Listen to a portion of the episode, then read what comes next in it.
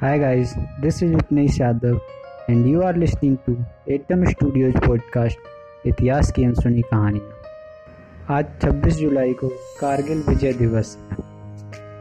और आज मैं आपके सामने लेके आया हूँ एक ऐसे खुलासे की कहानी जिसमें दावा किया गया था कि पाकिस्तान अपनी हार से बचने के लिए परमाणु हमले की सोच रहा है। कारगिल युद्ध के दौरान जनरल परवेज मुशर्रफ अपनी जीत के लिए किसी भी हद तक जाने को तैयार है। भारतीय वायुसेना लगातार टाइगर हिल पर गोलियाँ बरसा रही थी। पाकिस्तान के प्रधानमंत्री उस समय नवाज़ शरीफ जो युद्ध विराम के लिए तुरंत अमेरिका पहुँच गए। उस समय के C I analyst Bruce Riedel लिखते हैं कि सीआईए के खुफिया इनपुट के अनुसार पाकिस्तान ने भारत पर न्यूक्लियर हमले की योजना बना ली थी।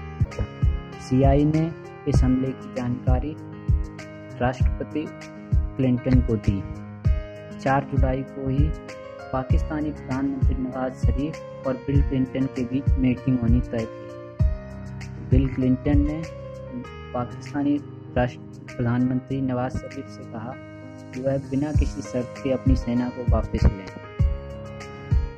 मीटिंग के बाद राष्ट्रपति बिल क्लिंटन ने भारतीय प्रधानमंत्री अटल बिहारी वाजपेयी को पाकिस्तान के परमाणु हमले की जानकारी दी।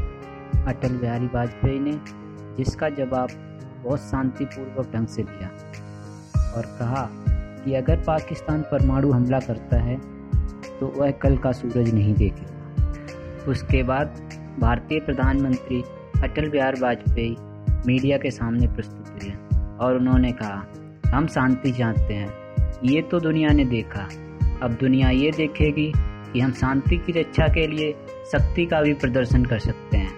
लड़ाई के परिणाम के बारे में भी मेरे मन में कोई संदेह नहीं है। हमारी विजय निश्चित है और हम विजय होकर दिखाएँगे। भारतीय नौसेना, वायुसेना और थल सेना के संयुक्त पराक्रम और शौर्य के बलबूते भारतीय सेना पाकिस्तानी सेना को पीछे खदेड़ने में सफल रही। और इसी उपलक्ष्य में आज हम कारगिल विजय दिवस मनाते हैं, जिसमें हम कारगिल युद्ध के दौरान हुए शहीदों को नमन करते हैं। Thank you everyone you can send your feedback at atom studio zero at the rate G mail dot com